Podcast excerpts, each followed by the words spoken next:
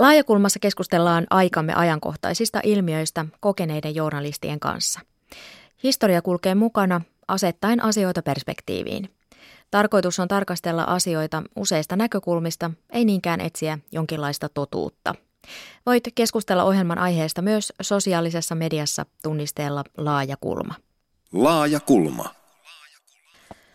Kaari Utrio kirjoittaa Suomen naisen tiekirjassaan seuraavaa. Naisasian puolesta työskentely ei tuottanut nopeita voittoja, ei kansansuosiota eikä oppineiden kunnioitusta. Vastustajat leimasivat koko asian joko sivistymättömäksi vouhotukseksi tai huvittavaksi puuhasteluksi. Pahimmillaan vaaralliseksi kapinaksi yhteiskunnan perusrakenteita vastaan. Naisasianaiset olivat naurettavia vanhoja piikoja, jotka mielusivat puhujalavalla, koska eivät saaneet miestä. Naisasianaisen mahdollinen aviomies oli Tohveli Sankari. Mies, joka ajoi naisten oikeuksia, oli joko ryhditön myötäilijä tai vaarallinen kumouksellinen.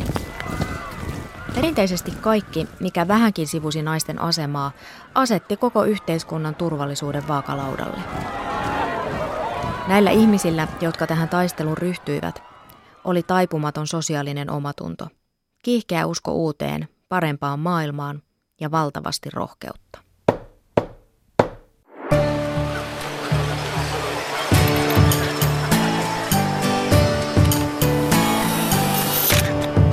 Laaja kulma. Minä olen Satu Kivelä. Tervetuloa kuuntelemaan Laaja kulmaa. Miten sukupuoli määrittää ihmisen elämää Suomessa? Puhumme miehistä, naisista ja hiukan sukupuolivähemmistöistäkin. Ja miten sukupuoli vaikuttaa siihen, millaiset mahdollisuudet meillä on toimia yhteiskunnassa. Tätä tarkastelemme tänään Laajakulmassa ja aiheen on ohjelmaan lähettänyt kuuntelijamme Vuokko. Kiitokset siitä. Laajakulmassa ovat vieraana journalistit Tapani Ruokanen ja Hanna Nikkanen sekä Kirkkoa kaupunkilehden päätoimittaja Seppo Simola. Lyhyet kommentit. Millaisia ajatuksia edellä kuultu kirjallisuussitaatti herätti teissä?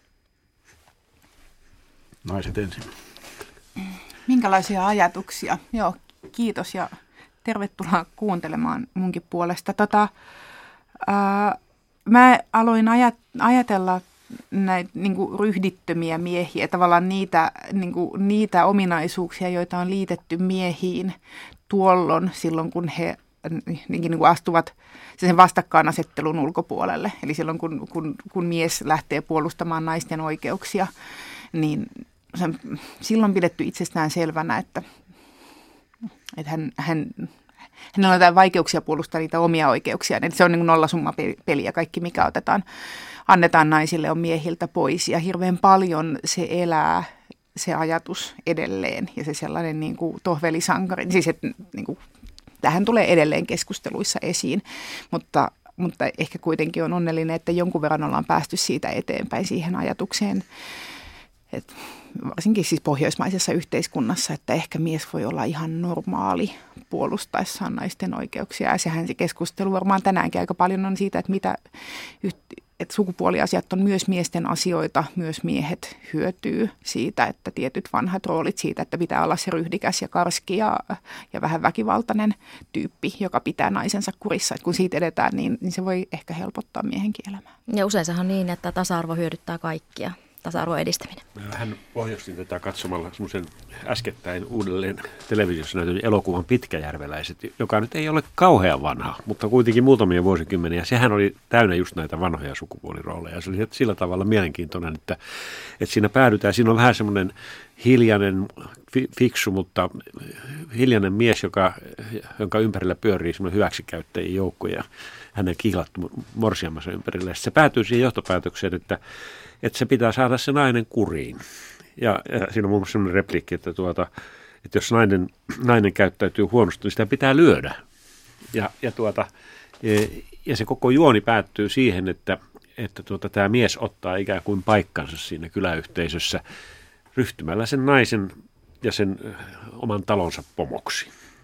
Ja tämä on niin kuin tietysti se vanha kuva ja sehän ei, tämä on sillä lailla mielenkiintoinen, että se vanhana maalaisyhteiskuntahan ei ollut välttämättä epätasa-arvoinen siinä mielessä, että naisilla oli hyvin keskeinen rooli. Sillä oli avaimet vyöllä, se oli talon emäntä. Mutta mikä tämä sitten on tämä patriarkalis, arkalis, äh, patriark, No niin. Mat- matriarkkaali. Tämä menee vähän. Seppo jatkaa. Et kyllä valtavastihan on menty eteenpäin sa- sadan vuoden aikana, mutta se on aina askel askeleelta ja hirveän taistelun takana. Et ol- olkoon se niin kuin mi- mikä asia tahansa, missä joku yritetään tätä tasa- tasa-arvoisuutta ajaa eteenpäin. Et kuuntelin tuossa huvikseni joku aika sitten keskustelua sukunimilaista. Kuinka kauhean vaikea se oli sitten, että nainenkin voisi pitää niin kuin oman sukunimensä. Se, sehän niin kuin uhka, uhkasi koko avioliittoinstituutiota.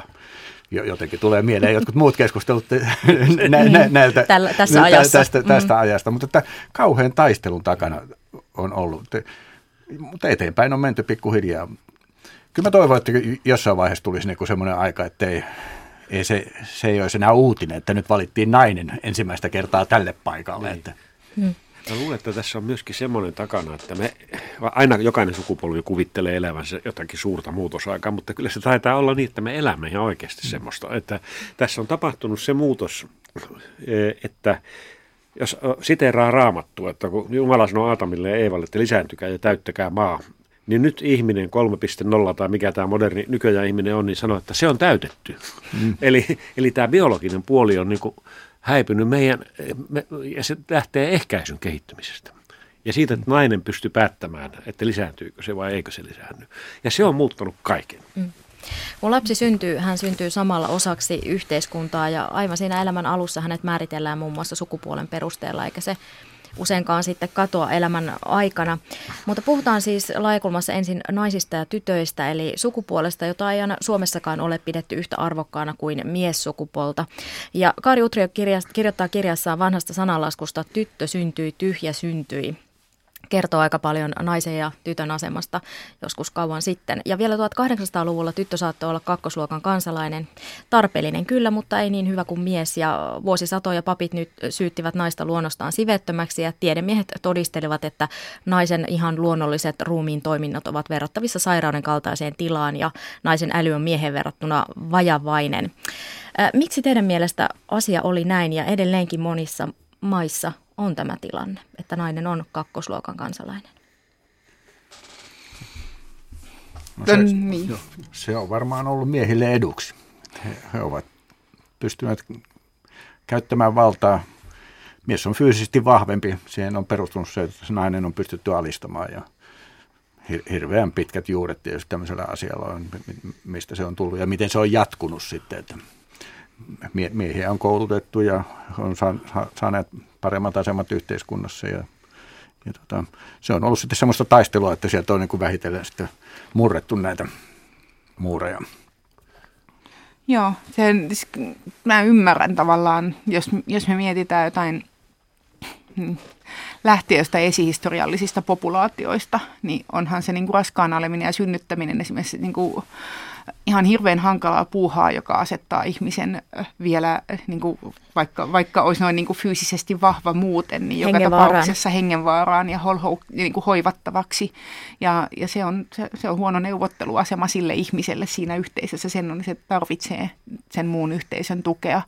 Uh, niin kuin paitsi lapsena ja vanhuksena, niin myös aikuisiällä. Tavallaan että niin kuin siitä jo tajuaa sen, että miten sellainen dynamiikka lähtee kehittymään, missä yksillä on niin kuin voiman ja kautta, kautta valta. Ähm, Ja niin kuin puhuttiin, niin mainittiin ehkäisyn kehitys, niin, niin muutenkin meidän yhteiskunnassa on tapahtunut silleen viimeisen parin sadan vuoden aikana sehän niin kuin pidempikin kehitys, jossa sillä fyysisellä voimalla on koko ajan vähemmän ja vähemmän merkitystä sille, miten me pystytään käyttämään valtaa toisiamme kohtaan. Eikä me ole, se ei ole niin kuin vielä valmis, vaikka tavallaan kaikilla on myös aina tapana hirveästi ajatella, että nyt me ollaan siinä valmiissa maailmassa, että nämä kehitykset sijoittuu jonnekin menneisyyteen ja aikaisempiin sukupolviin, jotka tavallaan ehkä ajatteli asioista jotenkin hassusti ja kulttuurisesti värittyneeksi, niin, niin mä kyllä uskon, että se on edelleen niin kuin etenevä ja niin tapahtuvaa kehitystä. Meidän, meidän yhteiskunnassa, tietenkin tämmöisessä hyvinvointiyhteiskunnassa, niin tavallaan yhteiskunta hoitaa jo huomattava osa niistä pesän tehtävistä, eli siitä suojaamistehtävästä mm. ja, ja,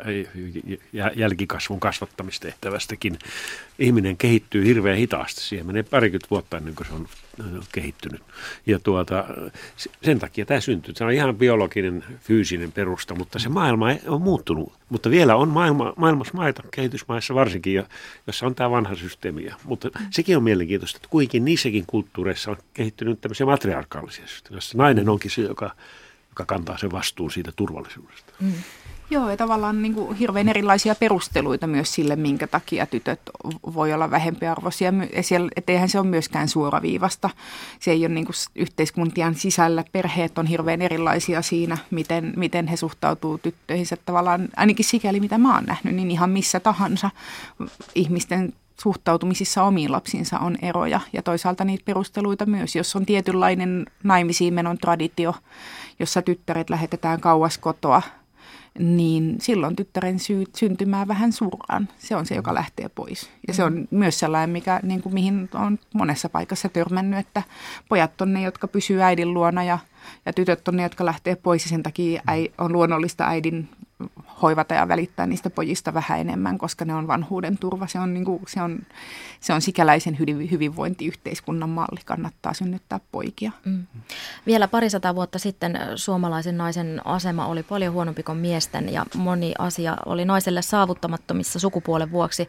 Nainen ei voinut opiskella lääkäriksi tai hoitaa omia raha-asioitaan ja äitiys- ja perheen emännys tosin sitten kohensi naisen asemaa ja 1800-luvulla ja vielä 1920-luvun alkupuolella monia tyttöjä koulutettiin kansakoulun lisäksi myöskin siitä näkökulmasta, että heistä tulisi parempia äitejä.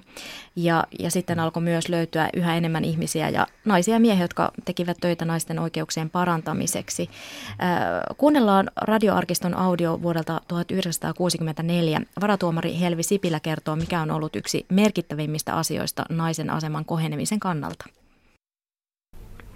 Kaikkein eniten on naisten asemaa tässä maassa vaikuttanut uudistusasiassa – jossa sitä ei mainita minään erityisenä naisten kohdalla annettuna etuoikeutena. Se onkin sen paras puoli. Kun Suomessa säädettiin yleinen ja yhtäläinen äänioikeus ja vaalikelpoisuus, ei silloin tehty eroa miesten ja naisten välillä. Suomi saa jatkuvasti lukeutua edelläkävijä maaksi tässä suhteessa, ja sillä on kunniakas asemansa ensimmäisenä Euroopassa sekä kolmantena maailmassa – naistenkin äänioikeuden ja vaalikelpoisuuden alalla. Kuinka merkittävä asia tämä äänioikeusasia oli ja siinä mainittiin just, että ei erityisesti eroteltu sitä, että myös naiset nyt saavat, vaan että ihmiset voivat äänestää. Kyllähän se on ollut, ollut tosi tärkeää. Me ollaan oltu siinä tosi et, etu, etujoukoissa Suomessa, että tässä oli ju, juuri tämä suffragetti-elokuva. Oliko se nyt keväällä tuli julki, niin kyllä se on ollut kova taistelu. Kyllä se on ollut kova taistelu niin kuin kautta maailmaa, että, että naisetkin on sen, sen äänioikeuden. Ja niin kuin sanoit, että perustelut siihen, että mi, miksi ei, eivät saisi, niin nehän on aivan huimia, mitä ne on, on keksitty perusteluja. Muistatko, minkälaisia perusteluita oli? No sieltä kaivetaan ihan raamatusta lähtien, lähtien niin, että se on vanha kristillinen järjestys ja tämmöisiä, mikä on ihan, ihan huuhaata niin kuin loppuviimeen. Kyllähän joku Miina Sillanpää on niin semmoinen esikuva tai semmoinen ihmisyyden niin kuin esitaistelija siinä mielessä, että, että nainen ja sitten vielä niin kuin alemmasta yhteiskuntaluokasta. Siinä mielessä tämä on vain hidasta tämä kehitys. Yhteiskunta ei niin kauhean nopeasti mene eteenpäin, mutta sitten jos me katsotaan niin kuin taas oikein pitkillä perspektiivillä, niin tämä on aika nopeasti kuitenkin tapahtunut. Mm. Silloin 1960-luvun jälkeen suomalaiset naiset pääsivät jo ihan eri määrissä opiskelemaan ja töihin ja näistä ehkäisyvälineistä puhuttiinkin jo aiemmin. Se myös lisäsi valinnan, valinnan mahdollisuuksia, mutta sitten 90-luvulla säädettiin tasa-arvolaki ja silloin oli otsikoita lehdissä tämän tyyppisiä. Helsingin Sanomat eduskunta vahvisti sukupuolikiintiöt valtion elimiin vähintään 40 prosenttia naisia. Laki määrää kiintiöt. Iltasanomat, naisen tai miehen syrjintä on nyt rikos. Ja Helsingin Sanomat, ukkovalta vapisee monessa kunnassa. Pikkukunnissa vaikea täyttää kiintiöitä yli 150 kunnanhallituksessa vain yksi nainen. Minkälaista julkista keskustelua tasa-arvolaista käytiin? Mä muistan sen, että oli yksi kylä, en viitti sanoa nimeä, jossa, jossa tämmöinen patriarkka mies, niin se, se oli kunnanvaltuuston puheenjohtaja ja kirkkovaltuuston puheenjohtaja ja tärkein kauppias sillä. ja se oli ihan normaalia, pidettiin itsestään selvä. Miten toi on kääntynyt vähän toisinpäin jossakin, jossakin elimissä, että on vaikea löytää niitä miehiä, että täytetään tämä, tämä tasa-arvolain mm. minimi. Tästähän on just nyt tällä viikolla meneillään Helsingin kaupungin hallituksessa nimenomaan vähän, kriisi, se, se on varmasti tilanne kriisiytynyt monesta syystä ja siellä on niin kuin Mut, mutta tota, mutta et, mä, mäkin niin pitkästä aikaa törmäsin tähän 40-60-sääntöön, että, että perussuomalaisilla on Helsingin hall, kaupungin hallituksessa miespaikka siihen, niin kuin, että kun sitä paikkaa täytetään uudestaan, niin, niin tavallaan Mä myös huomaan, että toisaalta se tuntuu itsestäni ihan luontevalta, että kyllä nyt niin kuin, täytyy poliitikoissa olla sen verran valinnanvaraa, että, että löytyy, löytyy paikkoja täyttämään sekä miehiä että naisia, tai että kummallista olisi, jos jos jollain puolueella ei kumpaakin olisi saatavilla. Tällä hetkellä on vielä suurten yritysten hallintoelimissä on selvästi miesenemmistö ja tietysti ymmärtää, että ei sekään ole, voi olla kuin välivaihe, että on kiintiö. Mm. Että kyllähän aina täytyy valita sopivin ja paras siihen tehtävään, mihin on mikä on auki, mutta että tämä on taisteluvaihe tietysti naisten kannalta. Mm. Eli jossain vaiheessa kiintiöitä ei enää tarvita? Ei tarvita. To, to, to, ei. Tai sitten tarvitaan niin kuin sellainen mieskiintiötä. Mm. se menee kuitenkin överiksi. Ei, se, ei, se, se, on, se on monimutkainen juttu, että jossakin sanotaan työyhteisössä, se on, olisi erittäin hyvä, että siinä on, on molempia sukupuolia, mutta ei siinä valintaperuste oikeastaan voi ei. työpaikkaa mm. täyttäessä olla se, vaikka, on, vaikka se työyhteisö tekisi hyvää, että siinä on eri ikäisiä ja mm. eri sukupuolta olevia. Ja onhan siitäkin puhuttu, että pitäisikö hoivahommissa olla, pitäisikö ää, lastentarhanopettajissa olla mieskiintiö. Siinä olisi niin kuin paljon, paljon, paljon syitä mm. sille, jotka on taas eri syitä kuin esimerkiksi hallintoneuvostoissa tai, kaup- tai kunnanhallituksissa. Kyllä. Uh, Mutta mut onhan nämä. Ja he, myös meidän ala, Helsingin viestinnän kaikki uudet opiskelijat on, siis Helsingin yliopistossa on naisia. Mm. Päätoimittajat on edelleen aika lailla miehiä. Ja papeista taitaa olla jo kohta huomattava osa naisia. Että se on taas selvästi sellainen ala, joka on muuttunut. No se on jo naisistunut vauhdilla. Kyllä. Mm. Ja puhutaan paljon pienten poikien tarpeesta saada isä hahmo. Mm. Mm. Tutkijatohtori Anna Elomäen mukaan hyvinvointiyhteiskunta on mahdollistanut sukupuolten tasa-arvon kehittymisen ja, ja sen ansiosta naisilla on ollut sitten mahdollisuus opiskella ja tehdä ansiotyötä. Ja Anna, kun mainitsit tämän äh, hoiva-alan, niin Suomessa työmarkkinat ovat Euroopan eriytyneimmässä päässä, eli meillä on hyvin selvästi miesten ammatteja ja naisten ammatteja. Ja esimerkiksi sosiaali- ja terveysalalla työskentelee 400 000 suomalaista, josta 90 prosenttia on naisia. Ja joka kolmas suomalainen työssäkäyvä nainen on sote-alalla töissä. Ja tutkija Anna Elomäen mukaan sote-uudistus on tämän hetken suurin tasa-arvokysymys Suomessa. Ehkä 90-luvulta asti niin tätä naisille hyvin tärkeää hyvinvointivaltiota ja sukupuolten tasa-arvolle tärkeää hyvinvointivaltiota ollaan sitten pikkuhiljaa oltu purkamassa.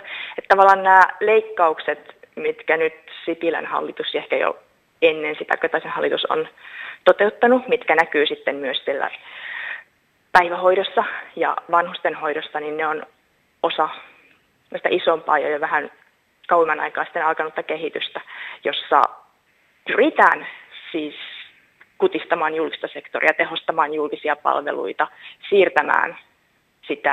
Ja se seuraus tästä on sitten se, että vastuu hoivasta, mutta myös ne hoivan kustannukset siirtyy sitten valtiolta perheille.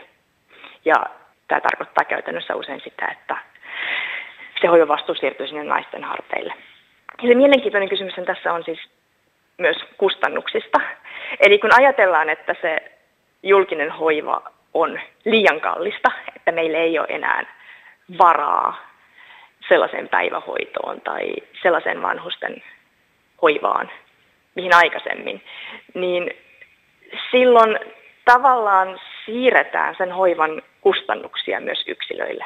Ne kustannukset näyttäytyy sillä lailla, että yksilöt, no, että perheet yksilöt joutuisivat ehkä itse maksamaan niistä hoivapalveluista, jotka, joita he eivät enää saa sitten julkiselta sektorilta, mutta myös niin, että nämä yksilöt joutuisivat yhä enemmän itse antamaan aikaansa lapsista ja omaisista huolehtimiseen. Helsingin yliopiston tutkijatohtori Anna Elomäen mukaan sukupuolten tasa-arvo edistäminen on kadonnut politiikan agendalta. Hallituksen tasa-arvo-ohjelmasta puuttuu käytännössä kokonaan hoivan jakaminen ja perhevapaiden uudistaminen. Ne ovat Anna Elomäen mukaan sukupuolten tasa-arvon kannalta tärkeimmät asiat tällä hetkellä. Otammeko me nyt askeleita taaksepäin? No mä sanoisin kyllä niin, että tuossa vähän sotketaan asioita. Ei, ei minusta Suomesta löydy yhtään semmoista esimerkiksi poliittista liikettä, joka vastustaisi hyvinvointiyhteiskuntaa tai pohjoismaista mallia. Kyllähän kaikki sitä puolustaa. Nyt on kysymys vain siitä, että toisten mukaan sitä voidaan jatkaa velalla, toisten mukaan pitäisi keksiä uusia keinoja rahoittaa. No mä, mä itse uskon, että jos esimerkiksi tämä mainittu hoiva-alan naisvaltaisuus, että jos hoiva-alalla työskentelisi enemmän miehiä, niin me oltaisiin puhuttu jo tosi paljon jo, jo pitkään siitä, miten sen alan työnteko on muuttunut, mikä taas vaikuttaa myös siihen, minkä, miten tilanne kotona on muuttunut. Nyt se on nimenomaan naisten tekemän työn muuttuminen raskaammaksi. Ähm, joka heijastuu naisten kotona tekemään, tekemään työhön, joka muuttuu myös raskaammaksi.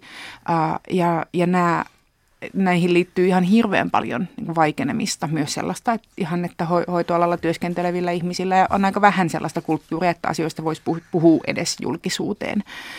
Uskon, että tämä olisi aika toisenlainen tilanne, jos se olisi miesvaltainen ala. Me oltaisiin järjestetty tästä kaiken näköistä niin kriisityöryhmää jo pitkään. Eli käytännössä kun, kun tilanne on se, että mm, et, et ihan läpi kaikki naisvaltaiset alat, siis hoitoon, hoivaan, kasvatukseen liittyvät, ää, niin – niin työ muuttuu raskaammaksi, koska hoidettavien tilanne muuttuu raskaammaksi. Ei välttämättä edes näy numeroissa siinä, että hoidettavia olisi enemmän hoitajaa kohti, mutta, niin, niin, mutta kunto on huonompi. Oli kyse sitten erityisopetuksesta tai vanhustenhoidosta. Että se niin kuin huono kunto, se työn intensiivisyys yhtä hoivattavaa kohden kasvaa. Ähm, niin se on mennyt meiltä jotenkin täysin ohi. Siis että se näkyy kaikkialla. Mä oon tehnyt niin kuin aiheeseen liittyviä haastatteluja aika paljon tässä viimeisen parin vuoden aikana. Ja mä oon itse yllättynyt siitä, että miten läpileikkaava se tendenssi on. Ähm, niin mä en usko, että me pystytään tekemään hyvää tasa-arvopolitiikkaa, kun tämän, tällainen iso muutos, joka sitten näkyy just siinä, että, että että asiaa paikkaavat sit omaishoitajat, jotka on naisia, kotiäidit, jotka on naisia.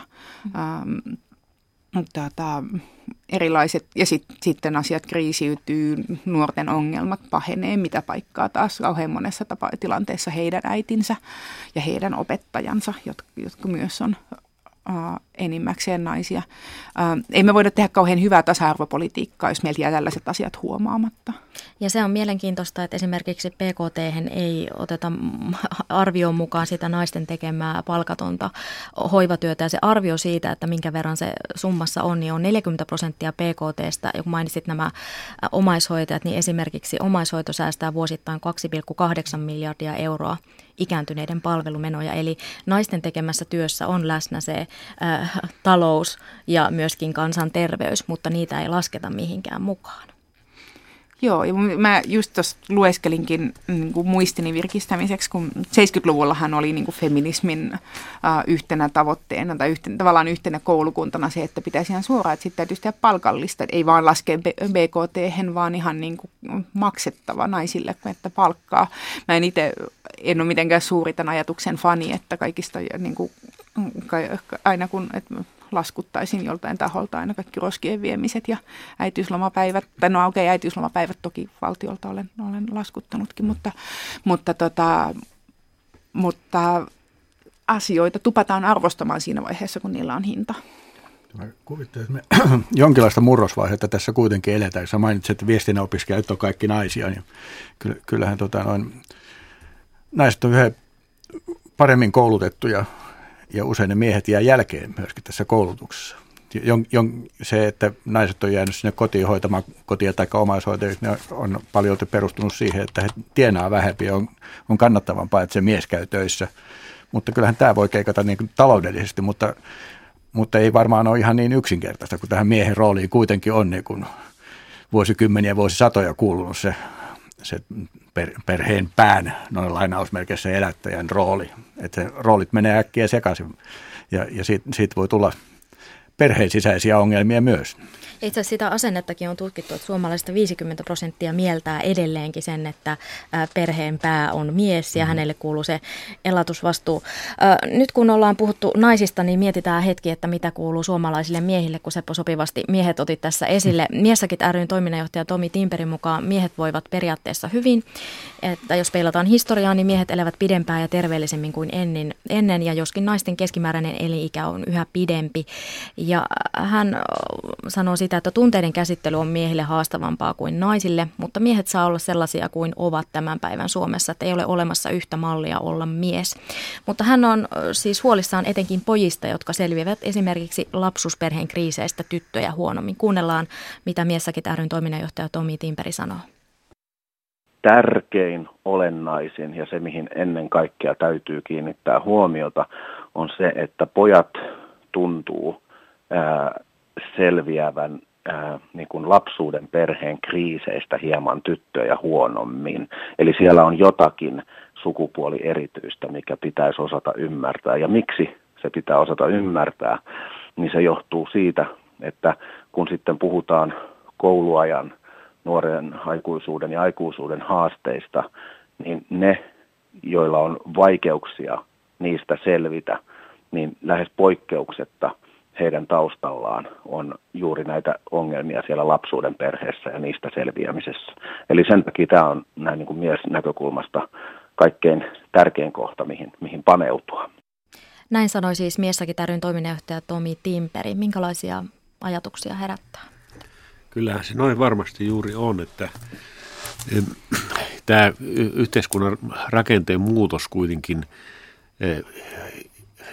ei, ei niitä voi jakaa pelkästään sukupuolen perusteella, mutta ehkä tämmöisen sosiaalisen sukupuolen perusteella, että mies ja poika on, on niin opetettu siihen, että se on toiminnallinen ja se on, on niin tietyllä lailla vastuunottaja ja johtaja vanhaan rooliin. Ja kun se ei enää toimi, niin, niin siinä on kriisi, se on ihan selvä mm. juttu. Mutta Mä en usko, että tämä on kovin pitkä aika. Kyllä tämä mm.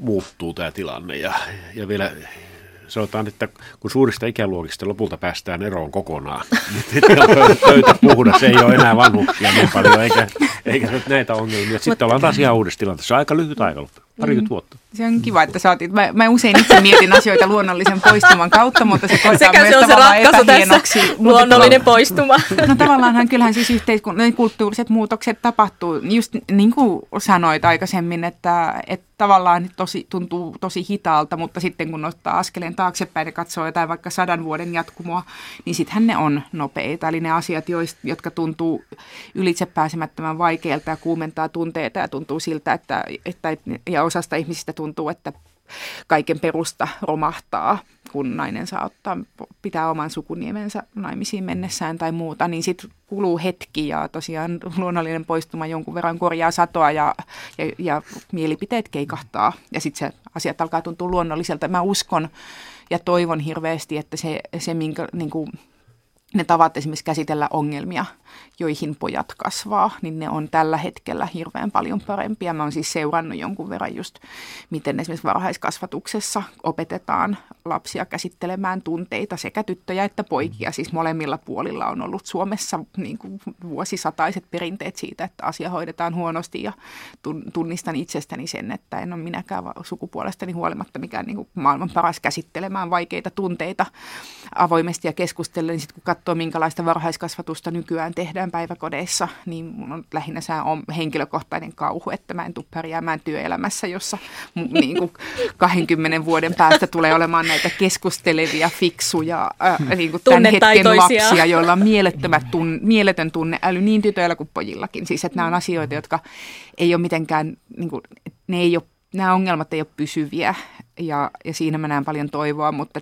mutta se on tosiaan asia myöskin, joka ei muutu itsestään, vaan, vaan nimenomaan näitä, näitä täytyy kehittää ja totta kai on paljon myrkyllisiä esimerkiksi niin kuin miehen toivottavan toiminnan malleja, jotka vaikuttaa edelleen nykyäänkin meidän poikimme, tai ehkä sitä, että niitä positiivisia malleja ei tule niin paikkaamaan sitä kaikkea huonoa painolastia, mitä on siitä, että pojat ei puhu, ei itke, saa vähän nahistella, pojat on poikia, saa käyttäytyä, saa häiriökäyttäytyä, mutta ei saa puhua tunteista.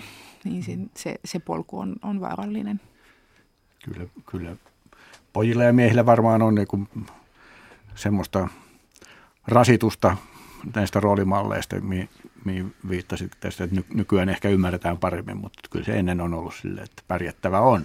On, niin on, on kätkettävä sisäänsä ja se ei, tytöillä on ollut ehkä paremmat välineet käsitellä näitä vaikeita asioita.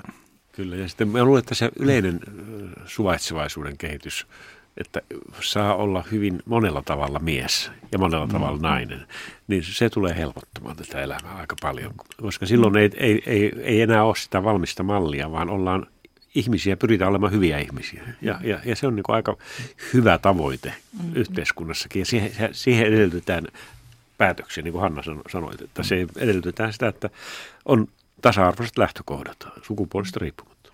Olemme puhuneet laajakulmassa naisista ja miehistä ja sukupuoli voi kuitenkin olla joskus vaikeasti määriteltävissä. Ihminen voi kokea olevansa sukupuoleton ja joskus ihminen saattaa myös haluta korjata sukupuoltaan, koska tuntee elämänsä väärän sukupuolen mukaisessa kehossa. Ja tiesittekö, että Suomessa oli 1700-luvulla mahdollista, että ihminen sai aikuisena itse määrittää sukupuolensa, jos hänellä oli vauvana molemmat sukuelimet, eli jos hän oli niin sanotusti intersukupuolinen. Lapselle oli mahdollista antaa kaksi nimeä, vaikka Henrik tai Maria, ja itse pystyy myöhemmin myöhemmin valitsemaan ja ihminen voinut elämänsä aikana mennä naimisiin miehen tai naisen kanssa, jos hän on ollut intersukupuolinen.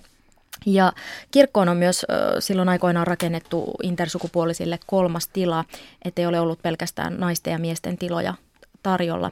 Mutta sitten kun lääketiede ja lääkärit astuivat sukupuolen määrittelyn kentälle, se muutti suhtautumista. Näin kertoo SETA ryn transtukipisteen johtava sosiaalityöntekijä Maarit Huuska että lääketieteestä on enemmän tullut niin kuin sukupuolen asiantuntija ja lääkäreillä on ollut sitten niin kuin valta määrittää tämä sukupuoli ja silloin tämä ihmisen itsemääräämisoikeus on niin kuin kaventunut.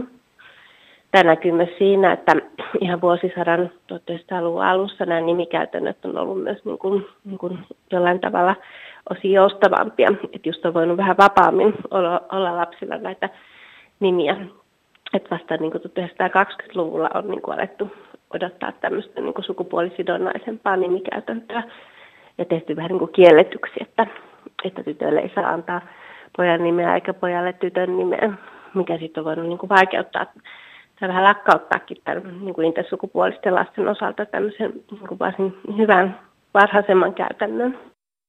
Näin sanoi Seta ryn transtukipisteen johtava sosiaalityöntekijä Maarit Huuska. 1700-luvulla kulttuuri oli siis nykyaikaa ymmärtäväisempi. Miten meidän pitäisi suhtautua sukupuolivähemmistöihimme ja kuka heidän ääntään kuuntelee ja puolta pitää? Kun tämä keskustelu miehistä ja naisista ja sukupuolten välisestä tasa-arvostakin tuppaa leikkaamaan kiinni Suomessa aika ajoin. Joo, se, se on nyt varmaan ihan viimeisten vuosikymmenen aikana mennyt aika paljon eteenpäin kuitenkin tämä kysymys, että on ruvettu ymmärtämään – ymmärtämään, että se, tämä ei ole niin mustavalkoista tämä elämä ja ei, ei ole vain on-off tyttöjä, poikia, miehiä ja naisia, mutta vaikeaa se tietysti on tämmöisiä ikiaikaisia asenteita myöskin muuttaa. Sitten myöskin tämä meidän viideteollisuus saa ruokkia näitä perinteisiä mm. sukupuolimalleja aika lailla. Nyt on ruvennut tulemaan tietysti semmoisia elokuvia muun muassa – Suomessakin, jossa, jossa nainen, nainen on aktiivinen seksuaalisesti esimerkiksi. Mutta, mutta tuota se, ne perinteiset mallit, niitä on vahvistettu aika pitkään. Ja, ja onhan aina tiedetty, että on olemassa paitsi naisia ja miehiä, niitä andro, androkyynejä, jotka liukuu vähän, eikä ole varmaa kumpaa se on. Ja sitten, sitten neutreja, niitäkään ei ole hyväksytty. Niin kuin, seksuaalisuus on niin keskeisessä roolissa yhteiskunnassa, että esimerkiksi neutrina oleminen ei välttämättä ole kovin helppoa tänä päivänäkään. Hmm. Kyllä mä, mä niin kuin uskon, että kymmenen vuoden päästä me katsotaan jo niin kuin pidetään suht barbaarisena sitä, että tällä hetkellä Suomessa kuitenkin tavallaan pakko leikataan sukupuoleltaan epäselviä vauvoja heti syntymän jälkeen jompaan kumpaan mallin ilman erityistä lääketieteellistä syytä tehdä niin tavallaan vaan sillä ajatuksella, että yhteiskunnassa kuitenkin pitää jompikumpi olla. Niin kuin esimerkki kertoo, että se on, se on tällainen tämän viime vuosisadan ja tämän vuosisadan alun erikoisuus, että olisi pakko määrittää, uh, kun meillä on ollut aika, niin kuin, aika normatiivinen lääketiede, jotenkin läht, tavallaan just niin paljon kuin esimerkiksi neuvola-instituutiota rakastankin, niin sen mukana on tullut aika paljon hyvin voimakasta normaalin määrittelyä ja normaaliin hakeutumista, joka, jota ton tyyppisistä paikoista on ihan syytä purkaa. Ja uskon, että puretaankin, että kohta, kohta vauvoja ei enää pakko leikata, kun, kun sitä sukupuolen määrittelyä voi, että niin pipo voi vähän löysentää sen suhteen ja siihen meillä on varaa, että ei ole mitään, mitään syytä pitää sitä niin kireellä kuin se on tällä hetkellä. Ähm, edelleen jotenkin kulttuurinen muutos tapahtuu hitaasti, mutta mä aina itse mä tykkään hirveästi siitä anekdootista, kun Demilehden lukijat, eli teinitytöt tuossa muutama vuosi sitten niin kuin omasta yht, niin kuin lukijayhteisöstään käsin kirjelmöi toimitukselle ja sanoi, että kun he, niin kuin, he jaksaisi tätä, että aina puhutte niissä jutuissa poikaystävistä, tai kun puhutaan ihastuksista, niin aina oletetaan, että lukija on tyttö ja se ihastuksen kohde on poika, että ettekö te voisi kirjoittaa näitä juttuja silleen, että ei ole näitä niin kuin kumpaakaan oletusta kauhean näkyvillä, että että mitä se tavallaan teiltä toi, niin kuin toimituksen tädit vie pois, että te kirjo, jättäisitte sen poikasanan käyttämättä. Ja se oli ihanaa, koska fiksu toimitus, niin kuin ihania toimittajia, jotka totesivat, että, Aivan. että lukijamme olivat fiksumpia, että kieltämättä sen, sen sanan voi jättää sieltä pois, eikä kukaan menetä siinä mitään. Ja toisaalta sitten voi olla, että muutamalla lukijalla on on kivempaa sen lehden parissa. Se on mielenkiintoista, että miten tämä yhteiskunta niin kuin, pysyäkseen pystyssä tarvitsee näitä määrittelyjä niin tarkasti, mm. kun voisi sanoa, että onko se nyt niin väliä. Kun mm. sehän on paitsi biologisesti epäsellainen, puhumattakaan sosiaalisesti mm. tai identiteetin, oma identiteetin mm. kannalta tai niin, Mistä tulee se hillitön vimma hyvin varhaisessa vaiheessa laittaa lokeroon? Joo, se, mä luulen, että aikuisten maailmasta on vähän helpompaa kuin tuolla lasten maailmassa. Että työelämässä mitä väliä sillä on niin kuin työsuorituksen kannalta, että mitä sukupuolta ihminen on. Miten se tuolla niin kouluissa sitten ratkaistaan, kun on tyttöjen jumppaa ja poikien jumppaa ja mi- mihin sitten sijoittuu nämä, jotka eivät oikein kuulu kumpaankaan tai kuuluvat kumpaankin? Mm. Mä, minä en tiedä. Joo, näin, näin se on. Sitten, ja sitten me voidaan mennä taas niin kuin äärimmäisyyksiin. Mä jostain luin, että valiteltiin sitä, että kun Inova-vessat on sukupuolettomia. Mä en tiedä, kuinka monenlaisia vessoja tulevaisuudessa rakentaa. Että siinäkin joku raja tulee vastaan, jolloin, jolloin tuota, miten käytetään varoja vaikka rakennustyössä. Mm. Humanisuus ja ihmisen arvostaminen ovat olleet niitä arvoja, joihin vedoten on muun muassa sitä naisten asemaa aikoinaan parannettu. Oikeistopopulismi ja niin sanottu arvokonservatiivisuus ovat viime aikoina voimistuneet meillä Suomessakin ja mu- myös muualla länsimaissa. Niin miten näette, että kuinka tähän kokonaisuuteen mahtuu sitten su- sukupuolivähemmistöjen aseman kohentaminen tai ylipäänsä sellaisen ihmisyys, ihmisyyden laajentaminen ja, ja niin naisen ja miehen osalta kuin muidenkin. Kyllä se pikkuhiljaa sinne kehittyy. Mm. Ei kannata olla niin kauhean huolissaan. Kaikki työtä joo. tehdään sen puolesta. Voisi olla joku tämmöinen ta- takapotku, tämmöinen tietynlainen arvokonservatiivisuus, se on, on nyt noussut, mutta tota, eihän se nyt voi kestää. Että kyllä, kyllä se, tuota, Ohimenevä ilmiö. Kyllä se on. Lupaatteko? Mutta sitten no, myöskin, minusta tuntuu siltä. mutta myöskin voisi olla siinä suhteessa suvaitsevainen, että miksei saa olla myöskin konservatiivi, jos on. Mm, mm. Jos ei se konservatiivi, jos niin tuomitseva, ole. tuomitsevaa, niin. vaan sekin on identiteettikysymys. Osa tulee vähän toisella, toisenlaisessa vaunusta. Mm, mutta se, missä varmaan niin kuin mikään taistelu ei koskaan lopu, on silleen, että en, nämä ei ole pelkästään identiteettikysymyksiä. Mä uskon myöskin, että esimerkiksi tällä hetkellä verrattuna aikaisempiin vuosikymmeniin niin kuin mm, keskiluokkainen ja suht hyvin yhteiskunnan monenlaisiin normeihin sopiva homo tai lesbo elää aika suojattua elämää, varsinkin jos vielä elää kaupungissa ja, ja näin. Et, niin kuin, mm, ja elää tavallaan myös monella tavalla suojassa äh, vaikkapa niin kuin uusnationalismin niin kuin kaikkein vihamielisimmiltä purkauksilta useimmissa tilanteissa, mutta, mutta koska kaikki ei elä niin suojattua. Siis että silloin, silloin sitten taas, kun puhutaan ihmisistä, joilla, joilla on niin kuin identiteettipolitiikan lisäksi kyse ihan, ihan selviytymisestä, ää, että väkivalta, niin kuin esimerkiksi sukupuoli- tai, tai seksuaalivähemmistöihin kuuluvat ihmiset silloin, kun he on myös esimerkiksi köyhiä tai myös esimerkiksi sairaita tai mielenterveysongelmaisia, niin silloinhan he myös kohtaa hirve, niin kuin selvästi enemmän väkivaltaa arjessaan kuin muut ihmiset. Että se on sinänsä ei ole, ei ole kyse vain kepeästä identiteettipolitiikasta tai siitä, että kuka uskaltaa pukeutua millä tavalla julkisesti tai kenen kanssa kävellä kädessä. Se vaihtelee hirveän paljon myös Suomen sisällä, että kuinka, kuinka pitkälle tämä, edi, niin kuin, tavallaan kuinka lähelle siihen omaan intiimin tilaan tämä tapahtunut edistys tulee. Moni, tai siis sitä edistystä on tapahtunut valtavasti ja kyllä mä oon myös toiveikas siitä, että, että se etenee ja me keskustelemme ja kehitymme ja, ja rakenteet niin rakenteita voi muuttaa kuitenkin ennemmin parempaan suuntaan kuin huonompaan suuntaan nyky-Suomessakin.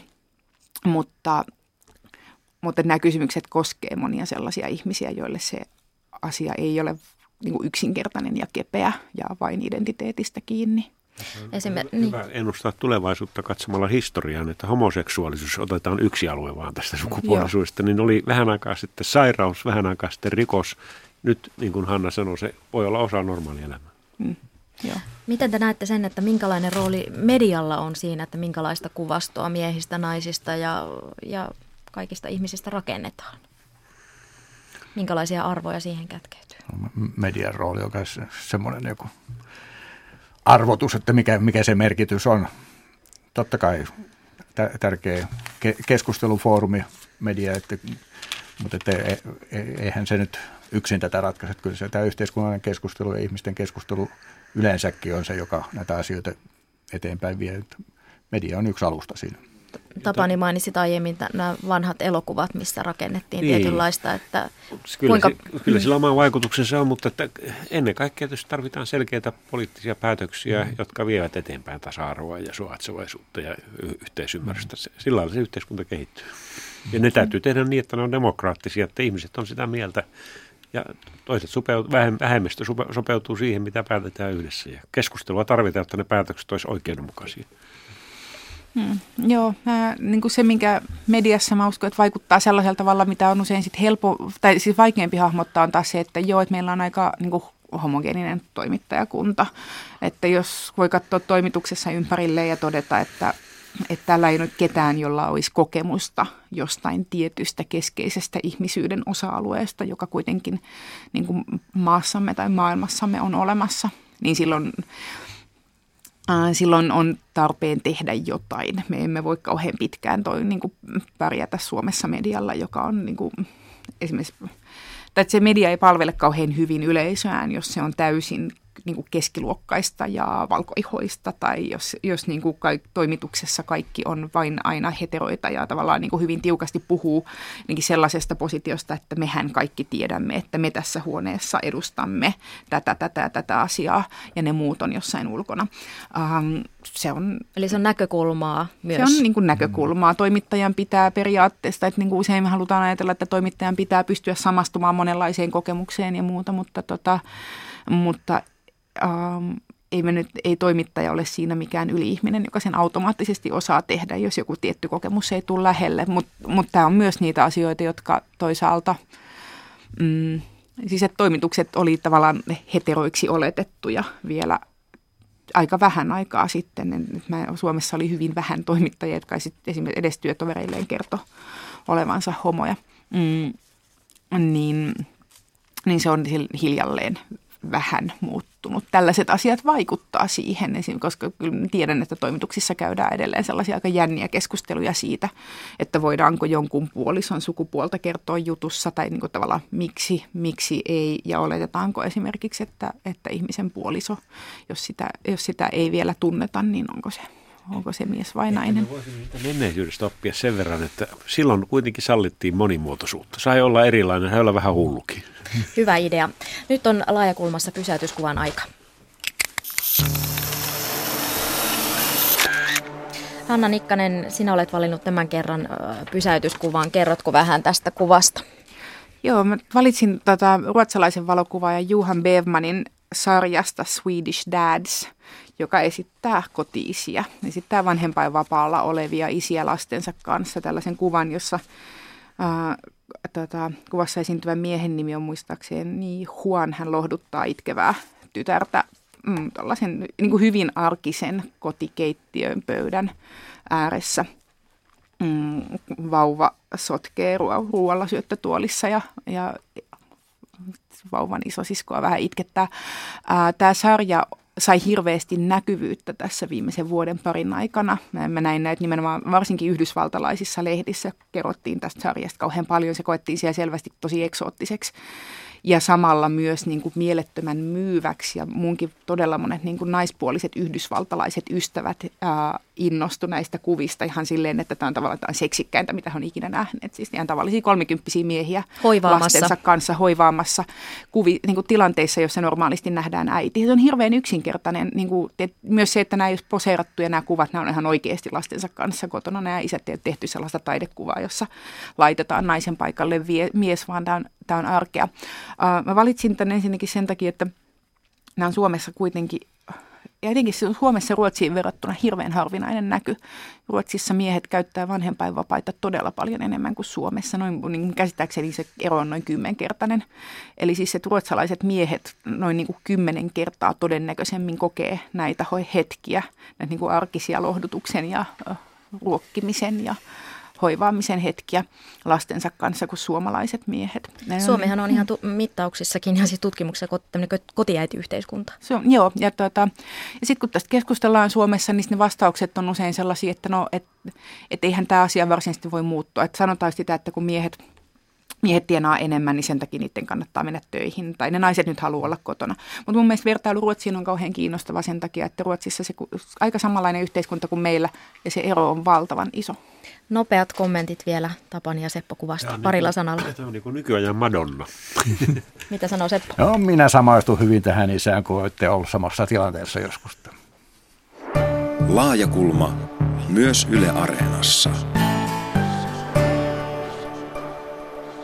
Laajakulmassa olemme tänään keskustelleet siitä, miten sukupuoli tai sukupuolettomuus vaikuttaa ihmisen elämään Suomessa. Aiheesta voi jatkaa keskustelua sosiaalisessa mediassa tunnisteella Laajakulma ja voit lähettää oman aiheehdotuksesi ohjelmaan ja ohjeet tulee tässä. Ehdota aihetta Laajakulmaan. Lähetä ehdotuksesi sähköpostilla osoitteeseen satu.kivela at yle.fi. Tapaamisiin jälleen ensi viikolla.